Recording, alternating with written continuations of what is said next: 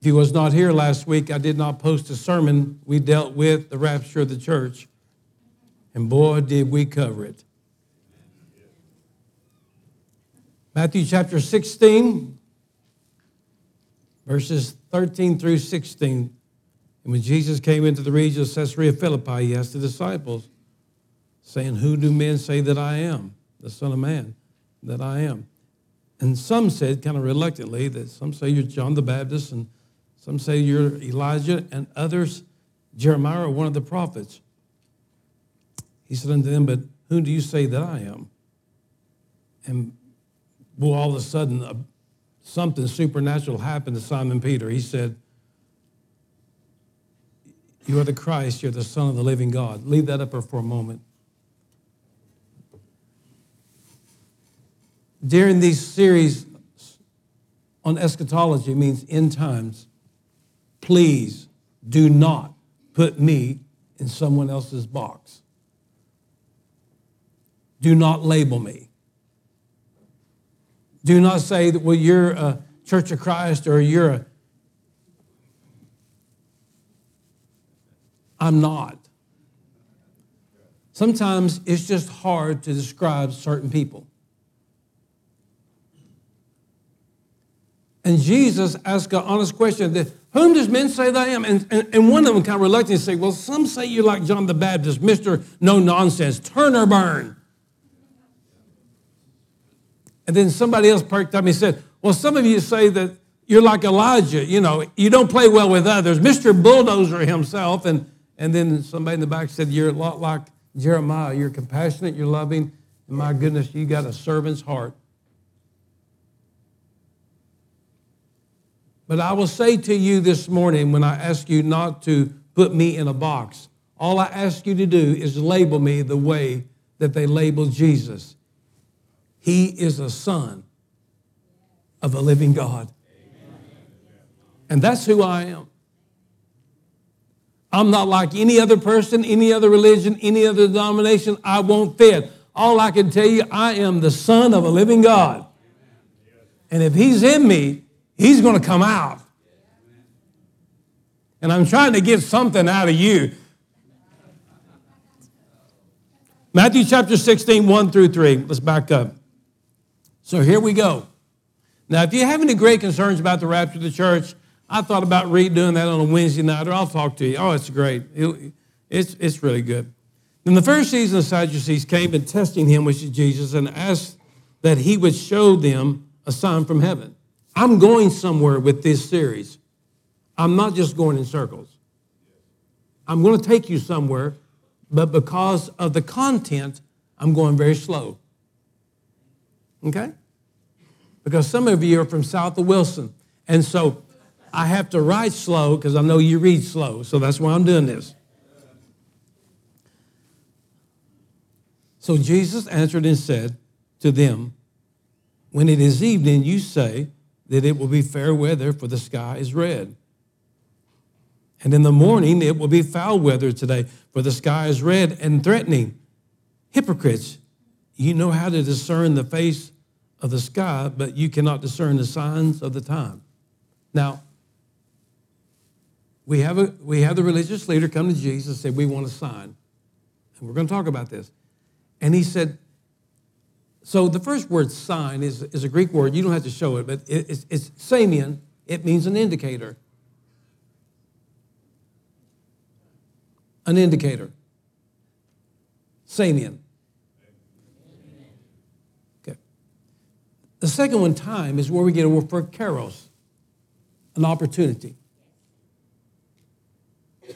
Well, so he said, You are geniuses. You, you, you you profess to be experts on predicting the weather for the next day. You, you, you, you claim to be experts on seeing the unseen because of the red sky or, or whatever it may be. But he said, You're as blind as a bat when it comes to understanding who is standing right in front of you. This has everything to do with people that are sign seekers and all they want to do is talk about prophecy and futuristic things. I'm telling you this morning, there's nothing wrong, or we'll get into this, but the kingdom of heaven, he said, is at hand. Matthew chapter 3. So, what was the sign? What's the signs of the time? He said there have been indicators to point you of this very day. You have an opportunity, times, kairos. You have an opportunity right in front of you. And matter of fact, my Father sent you many signs to point to who's standing right in front of you. But you are ignorant of that. But you are expert on predicting the weather. Oh, I know everything about the red dragon, the three lion spirits. I'm related to all those. And you know, you know, everybody's, you know, we, we, talked about last week the rapture church. Some of you get offended and some of you agree. And some, Danny said, my mind was blown. Absolutely. But what happens is, do, is it really, is an unknown myth worth splitting and dividing church over? Heavens no. Because you don't know. And, and the Bible said, and even Jesus wasn't going to let that out of the bag. So the kingdom of heaven is at hand. So Matthew chapter 3, verse 2 and 3 says this Repent, for the kingdom of heaven is at hand. Gnizo is the word at hand. It means right in front of you, staring at you, eye to eye. In the Old Testament, it is said of Ezekiel, he preached brow to brow. What it said about the prophet Ezekiel, he got right in their face. When he says the kingdom of heaven is at hand, it means it's staring right in front of you. Jesus himself is staring right in front of these individuals. Now, watch this, verse number three. For this is who was spoken by the prophet Isaiah, saying, The voice crying in the wilderness, prepare the way of the Lord. Isaiah prophet this in Isaiah chapter 40. What, what was the time? Jesus was the time. Jesus was the opportunity for these men to give their life to God. What was the sign? The prophecy of Isaiah, including many others. God had given these people a sign that Jesus would come to planet Earth. He would be the Messiah. He was setting his kingship upon the earth. And they had the sign, but they were ignorant of the signs. All they could do was predict the unknown weather. John the Baptist says, Here's your sign, Isaiah chapter 40, 3 through 5. Prepare the way of the Lord, make his path straight. Every mountain should be brought down, every valley should be raised up, and every crooked way should be made straight. Here is the sign of the time. What is the sign of the time? It's an indicator that the fullness of time has come to earth. Jesus. He's standing right in front of you. So now, Luke chapter 17, 20, 21, the message Bible says, and we'll, we'll show this one first. And so when he, Jesus, was demanded of the Pharisees when the, when the kingdom of God should come, and he answered and said to them, The kingdom of God cometh not with observation. And neither shall they say, Lo here or lo there, for behold, the kingdom of God is within you. Now, hold on just a minute. When's the kingdom going to come? When's the kingdom going to come? When's the kingdom going to come? And he said, The kingdom of God is not with observation. It's not like you have to look around for it and you got spotters everywhere and looking for signs and signals and indicators. He said, The kingdom of, God is within you. It's, it's, a Greek word called intros, where you get a word for enter or in your midst. The kingdom of God is right here, he said. It was impossible for it to be within because Jesus had not been crucified and resurrected. So the word within, it means it's right here in your midst because he's standing in the midst. The message puts it like this Jesus grilled by the Pharisees on when the kingdom of God would come. And he answered, The kingdom of God doesn't come by counting the days on a calendar. Nor when someone says, Look there, or there it is. And why? Because God's kingdom is already among you. You're wasting your time trying to figure out the future because you cannot. You're, people been doing it for centuries. Matthew 16, verse 1, they asked, we go back to the original, when we started this thing, they, they asked for a sign. So there are six times the signs were requested by the Pharisees dealing with his coming. Number one, Matthew 12, 38, we're not going to show them. Matthew 16 and 1, Matthew 24, 3, Luke 11, 16, John 2 and 18, John 6 and 30. They demanded a sign. We want to know.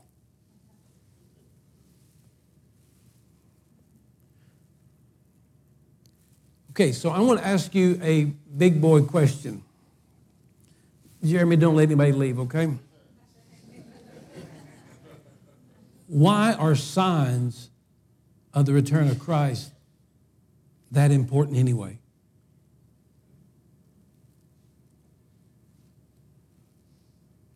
Why do you get hung up on signs and indicators of the return of Christ?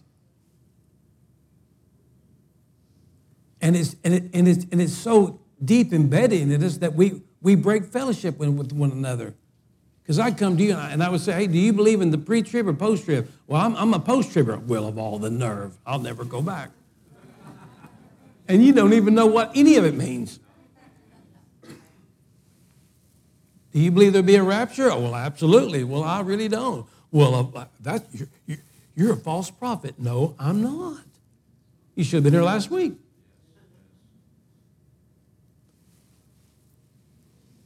So, signs and signals and calendars and clocks, and I'm just asking for a friend, of course.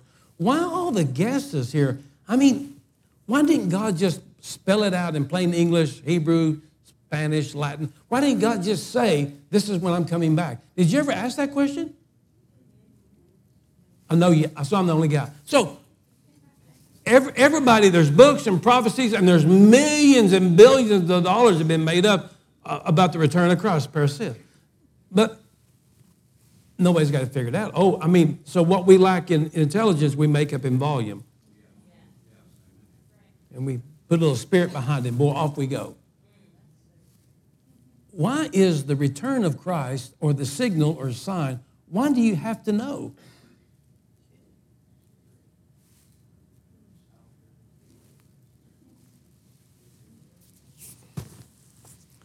If an owner of a company, I'll use this daycare.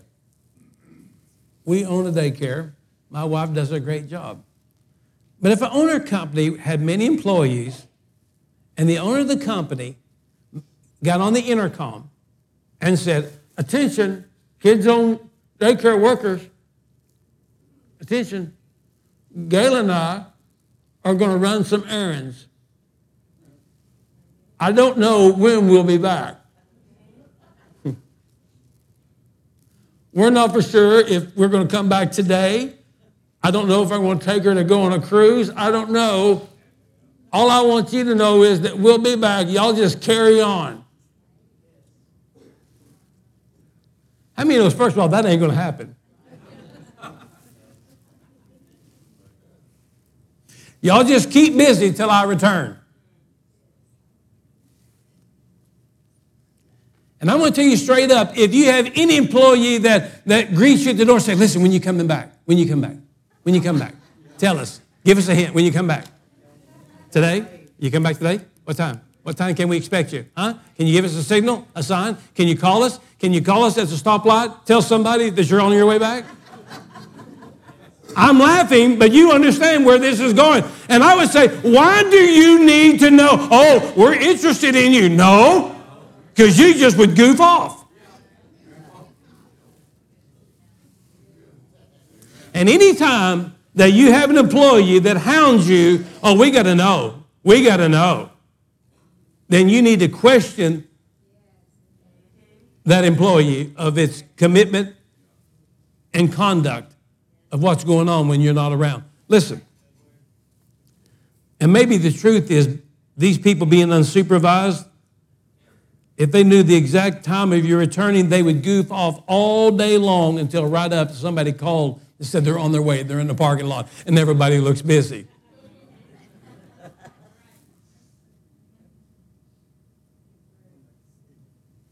if God sent an angel from heaven and said, okay, attention, I'm leaving and I'm going to come back January the 32nd 3014, nine tenths of this church would be empty. Don't look at me that way. I've been doing this way too long. You would be, you would, you, you would make Sodom and Gomorrah look like a, a Christian daycare center. I mean, I mean, you, you would just be gone. Oh, he ain't coming. He ain't coming back. He's not coming. I know when he's coming. He's not going to. He won't come in my lifetime. So we cast off restraints. Off we go. That may be the reason why God didn't let you in on when he's coming back because the boss says, I'm not going to let you know when I come back, but I want you to be busy when I come back. And, and it always leaves in the back of your mind, we may be in big trouble if we're not busy. That's why it says in Luke 19, verse 13, occupy till I come. Remain busy. Keep the faith. Stay the course. Read the newspaper in one hand and the Bible in the other. Whatever you need to do. I'm coming back. And just because I didn't let you know the day or the hour or send up a flare to give you a signal that I'm in the parking lot, it may be because I deep down think you're a big goof off, so I've got to keep you in check. And of course, you know I'm not talking about you. I'm talking about the people's not here this morning. You know that. so last week we examined the rapture doctrine, 1 Thessalonians 4, 16 and 17. And here's the doctrine that the righteous will be taken from the earth and the wicked would remain. Now, so I want to give you a little background of this very shortly. In 1820 in Glasgow, we, we went to long details last week, and I'm not going to do it again. But there was a revival, the Great Awakening in, in Glasgow, in Scotland, in 1820 that, that a young girl at the age 12 years old gave a prophetic vision. And the vision was she saw that godly people, the righteous, would never face any persecution. They were whisked up to heaven like a cloud. And it would have stayed there, I guess, but there was a man by the name of John Darby, which was a professor at a school called the Plymouth Brethren Movement. And he was very influential as far as a preacher there. And he was there that night and he heard that. Now, what I didn't tell you last week about this, that he moved from being a teacher from the Plymouth Brethren movement to begin his own ministry called the Exclusive Brethren Movement. And he and a few others wrote the bylaws to their fundamental doctrine of faith. And one of them was this no woman would have any input or authority in biblical matters and they signed it in law. So let, let me back up. It's called exclusive brethren, no girls allowed. We saw a sign that for a little boy's room it says, no girls allowed except mommy. I understand that. So the exclusive brother, brother, brethren movement was a movement. They were a nonconformist group of individuals, and they were very smart and educated in biblical principles or scripture, so they decided that no woman, no woman would have any authority or input in biblical matters. Say no woman. That was their law. But strangely, they went to this meeting and heard a 12 year old girl give a vision, and he surrendered the doctrine that he wrote, and he accepted the teaching of a 12 year old girl. But what information we have about this 12 year old girl that she was a local medium.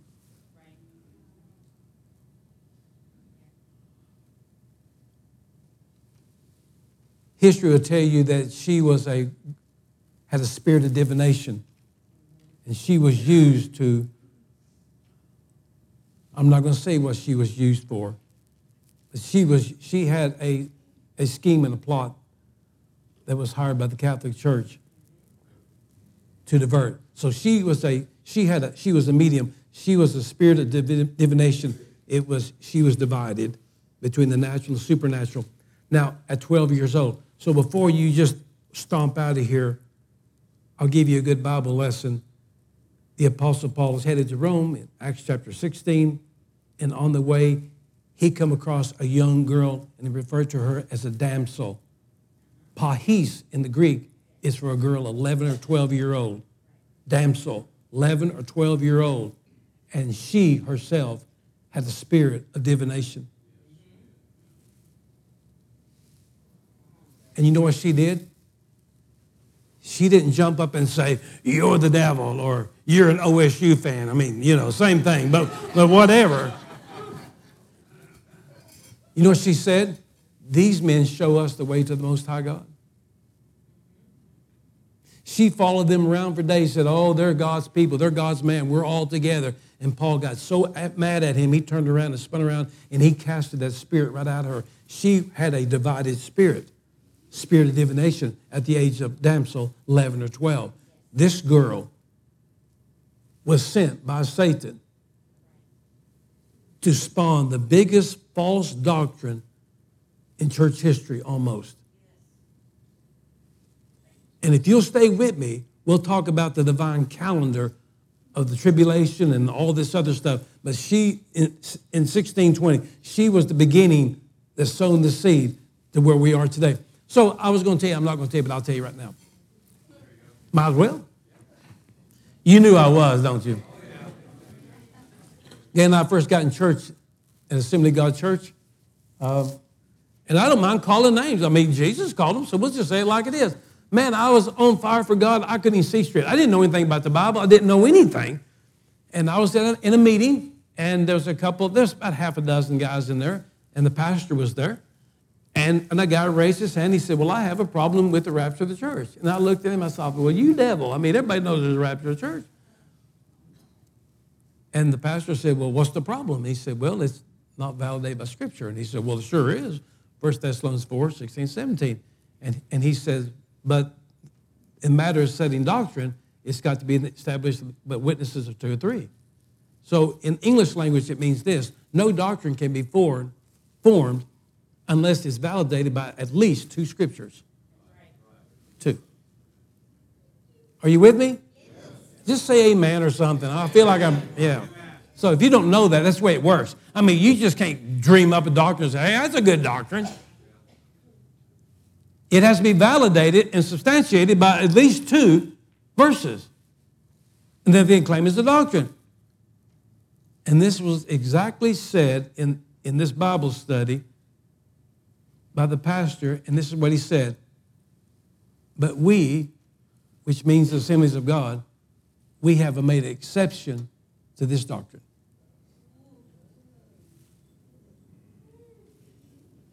Back in 1980, when I was young, you know, I thought, I thought, good for you, buddy. You put him in his place. I was, I was on the pastor's side. But boy, was he wrong. So what I'm telling you is the fact that that if, if you believe in the rapture, if it happens, okay, we're all going to go. It's good. It's, it's all right what, whatever you want to call it, I'm just going to refer to it as the second coming of Christ, and, and we're just going to leave it there. But I will tell you that, that this young girl with a spirit of divination, that she was sent there, and we found out last week that John Darby came to the United States, got a hold of D.L. Moody, and then Cyrus Scofield started putting headings on the Bible, and that's where it became dangerous. Because in your grandfather's and your grandmother's old Bible, there was not headings. It was straight scriptures until Cyrus Scofield come along with the Scofield Reference Bible, and he started putting headings where he thought his theology and his thoughts could be attached and asserted to theology, and that got very dangerous. So if we're going to get it right, let's go to the scripture. Let's leave off the superstitions. Let's get it right. Matthew 24, 37 through 39. But as the days of Noah were, so shall also the coming of the Son of Man. For as in the days that were before the flood, they were eating and drinking and married and giving in marriage until that day that Noah entered into the ark and knew not until the flood came and took them all away. And so shall the coming of the Son of Man be. Leave it right there. Who went away? Say it again.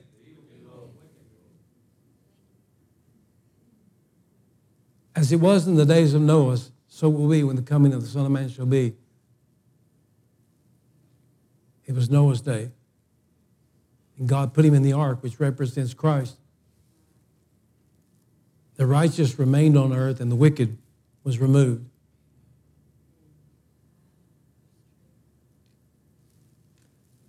You see, Noah was a tiller of the ground. He was tiller of the earth. And God had a purpose for him after the flood was over to multiply, be fruitful, and to replenish the earth. The earth was made because God said it was good. And the earth will exist forever and ever, ladies and gentlemen. It will not burn up like an atomic bomb. I don't care what they do. God is greater than any atomic nuclear warfare. This earth is a wonderful, beautiful place. Go to Arizona, go to the Colorado Mountains. Go to the Blue Hills of Kentucky. It's beautiful. Now, don't go south of Wilson, but go other places. It's a beautiful place. I went to Utah. And I went to Utah one time, and I took a ATV ride up in the mountains. Didn't want to go, but I did. Took a while to get there, and I got on top of this mountain, and I don't even know what the mountain was, but I looked around. I thought, how can anyone say there's not a God?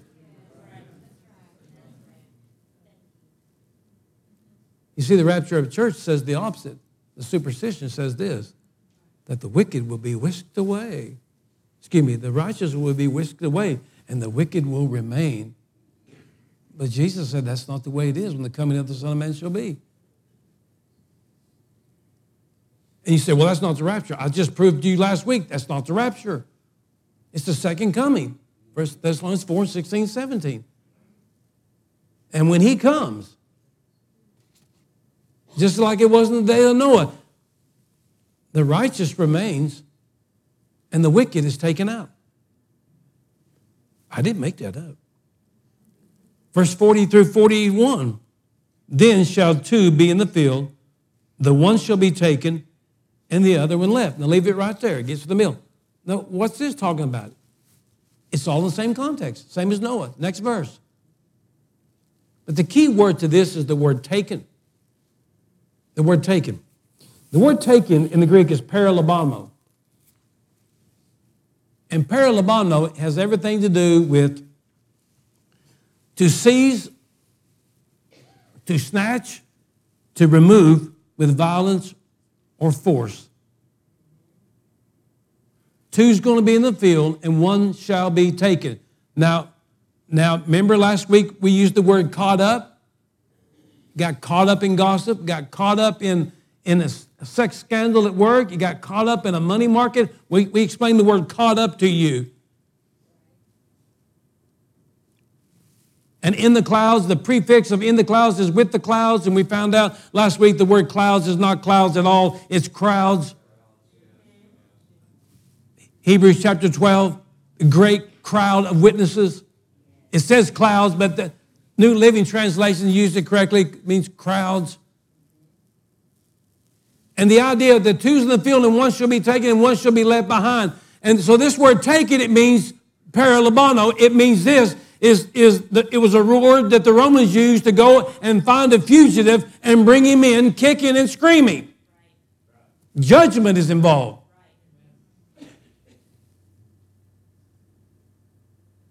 And when he said there's two in the field or two in the mill, and, and, and, and one is left and one is taken, and the one that is taken is kicking and screaming and stomping and spitting and trying to resist, it doesn't sound to me like a gentle whisking away.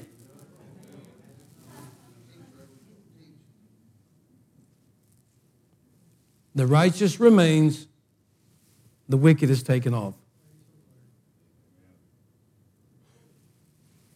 Matthew 13, verse 30. The wheat and tares. Let them both grow together until the harvest. And in the time of harvest, I will say to the reapers, What's this? Gather together first the tares and bind them in bundles and burn them. Which goes first, ladies and gentlemen? Tares. So the first thing some of you you're going you're, you're going to say, "Well, this is not the kingdom." Not so fast, my friend. Stay with me 3 weeks, please. Just stay with me. And I'm telling you once again, Matthew 3 and 2, the kingdom of heaven is right here among us. And if it was among them back in 2,000 years ago, it's still among us today.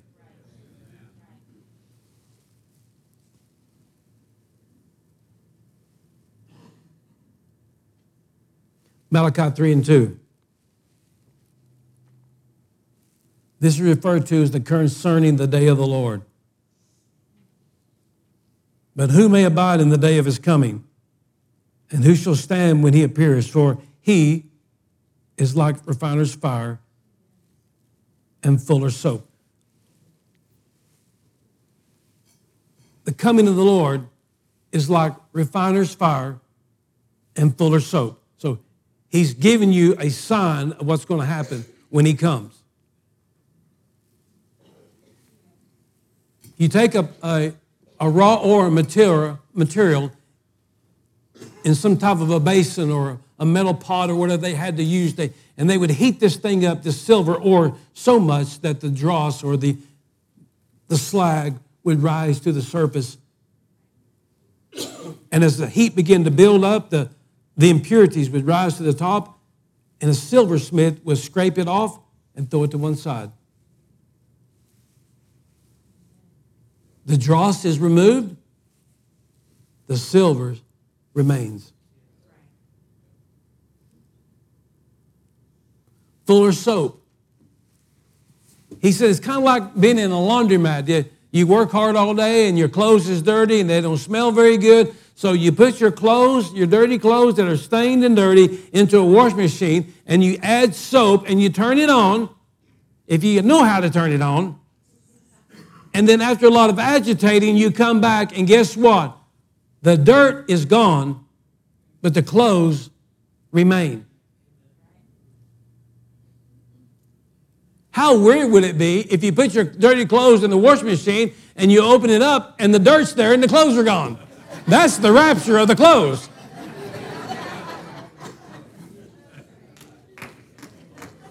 That's nuts. Turn to somebody and say, We're all nuts. We've, we've been duped.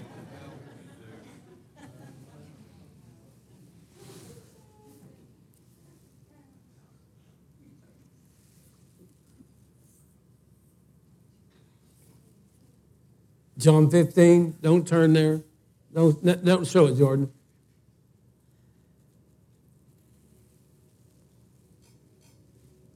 He said, My father is the husband of the vineyard and I'm the vine and you're the branches.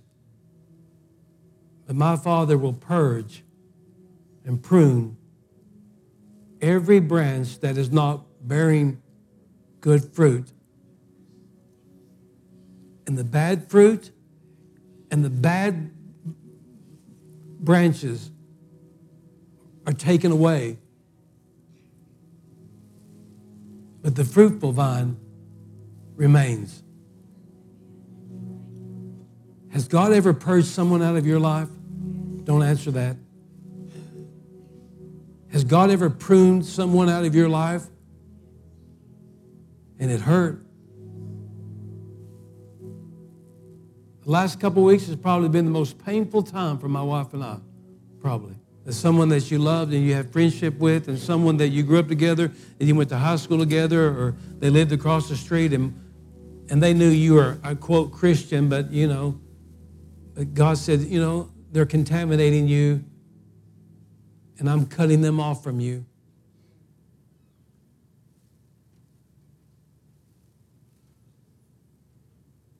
It's the same principle in the kingdom of God. God removes the imperfections of the silver. God removes the dirt from the clothes. At his coming, God removes the tares from the good wheat. At his coming, God removes and washes away the wicked ones.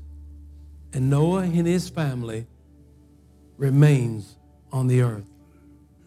The meek shall inherit the earth. The earth is the Lord and the fullness thereof. This earth belongs to God. God made it, He signed it. Sin has tried to destroy it, but there'll come a day, we'll learn in a few weeks, that the Son of Man will come back and set up His kingdom upon this earth. That'll be a great day. But I'm here to tell you this morning instead of being a professional, sign seeking church, only interested in seeking His return, we have only been commanded to seek one thing seek first the kingdom of God and his righteousness, and all these other things shall come to you. Matthew 6 33. Now, watch this, watch it. Show this, show this real quick. Matthew 6 33. I got to show this, Dan. I got it home. We've been commanded only one thing to seek. Quit seeking prophetic signs. Quit wasting your time on, on guessing. Quit, quit wasting good energy. Quit starting fights in the church that has no meaning, no, no validation for fights. We don't know. We may have clues, and for somebody said they do know, they don't know. But what I do know is this I'm forbidden to spend my life seeking signs, but I'm commanded to seek the kingdom of God and his righteousness. You know what the word righteous means? Righteous one. Dr. Suni, righteous one. Seek the kingdom of God and the righteous one. Who's the righteous one? King Jesus. My job is to seek King Jesus. Your job may be here to goof off and, and, and slither around and, and hide behind the, the, the, the fig leaves back in the garden and, and pretend, but I'll tell you, the day will come that pretending is over.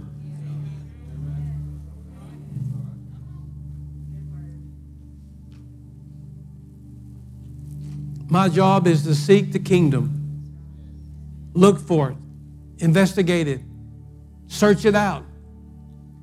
It's a hunter's term. A hunter, before he actually goes to hunt things, he looks for tracks going through the way. He gets somewhere and hides, and, and he's seeking the kingdom. Where's God going? Where's he moving? I'll guarantee you, I'm not following that trail because it's going nowhere. That's not where he's at. The kingdom of heaven is not meat or drink, but it's righteousness, peace, and joy in the Holy Spirit.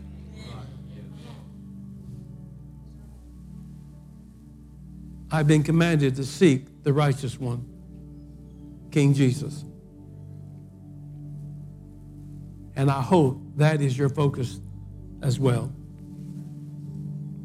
If we can get past Easter, which we will, and I'll be nice at Easter. but I will tell you, come weekend after Easter, we're going to break Jesus out, and he'll be King Jesus from now on to you. And I'll tell you what dispensationalists believe in doctrine but I will tell you, King Jesus is among us and within us. And we're not waiting on anything.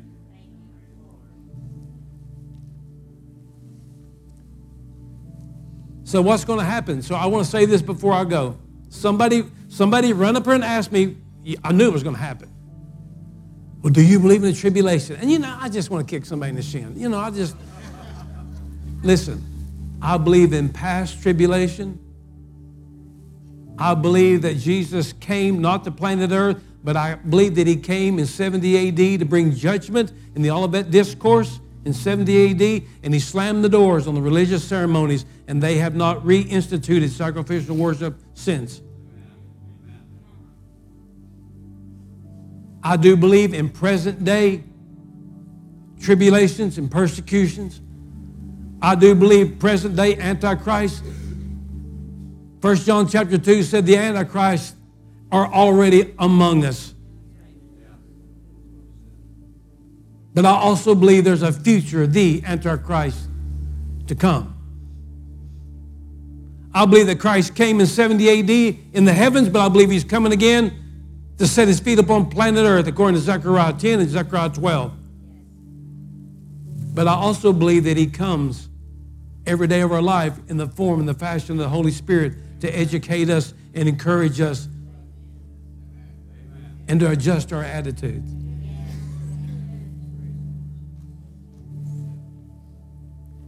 So don't put me in a box. When you leave here, just say, I believe the boy is the Son of the living God. And he's seeking the kingdom with all of his heart that Jesus may be glorified. That's what I'm after. Are you with me? Will, will Jesus come again? He will. He will. He's coming. And when he comes, woo, the, the wicked is in trouble. But the righteous will remain. And we will rule and reign with him. Sorry about the rapture dirty clothes. That was a bad joke. I,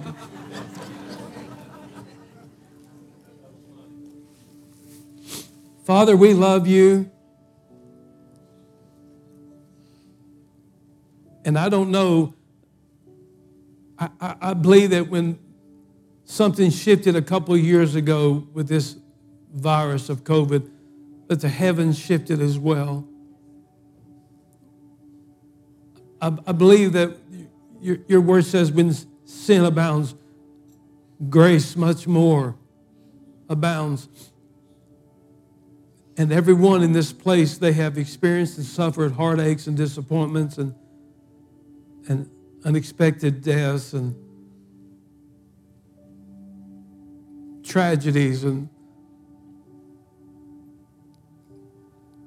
but I can't explain it, but We've never felt such a greater peace in our life.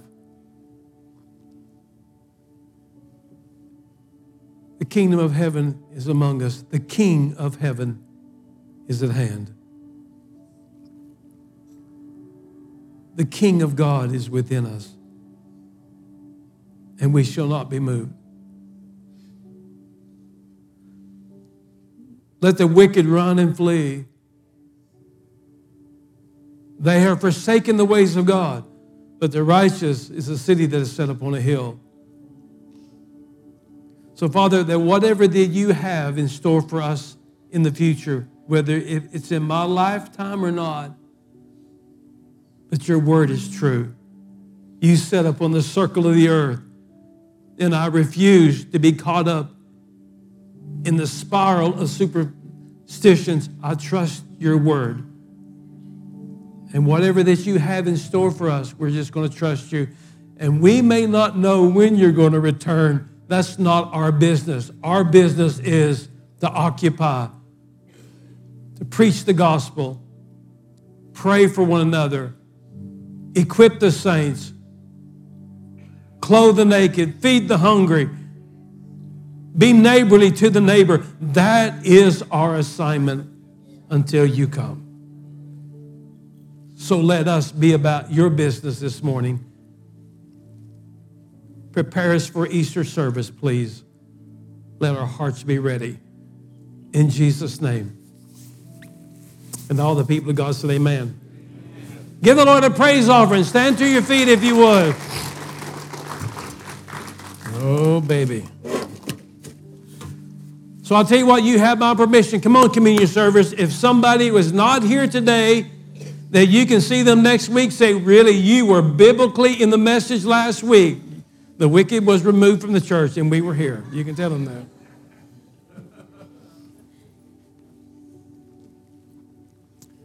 No man knows the day or the hour.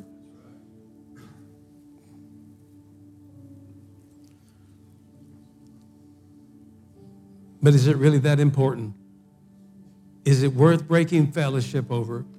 And the answer is no.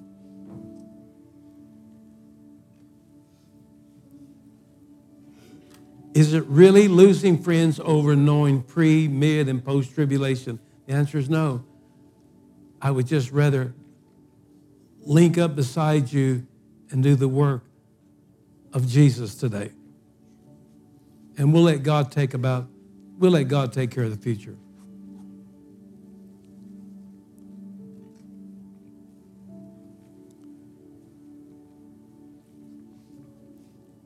Two thousand years ago, our Lord sat with his disciples and he took the bread and he lifted it up and he said, For 1,500 years, you've been celebrating the, the Passover, the bread and the cup.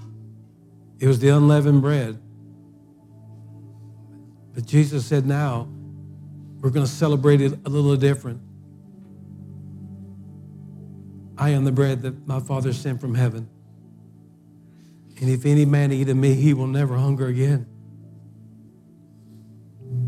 And then he took the cup and he lifted it up and he said, For 1,500 years, you've been celebrating the lamb's blood. And, and in that Passover ritual, that you would take it and the lamb's blood and you would place it over the post of the door in the shape of a cross. Then, when Abaddon, the death angel, would come to that house, that he would pass over your family. But Jesus said, Now I am the Lamb of God, which takes away the sins of the world. So, once again, that we go back to Scripture, that I'm seeking the righteous one this morning. It's Christ Jesus. Father, bless this bread and bless this cup. And just draw us closer to you as we seek you with all of our heart in Christ's name. Amen.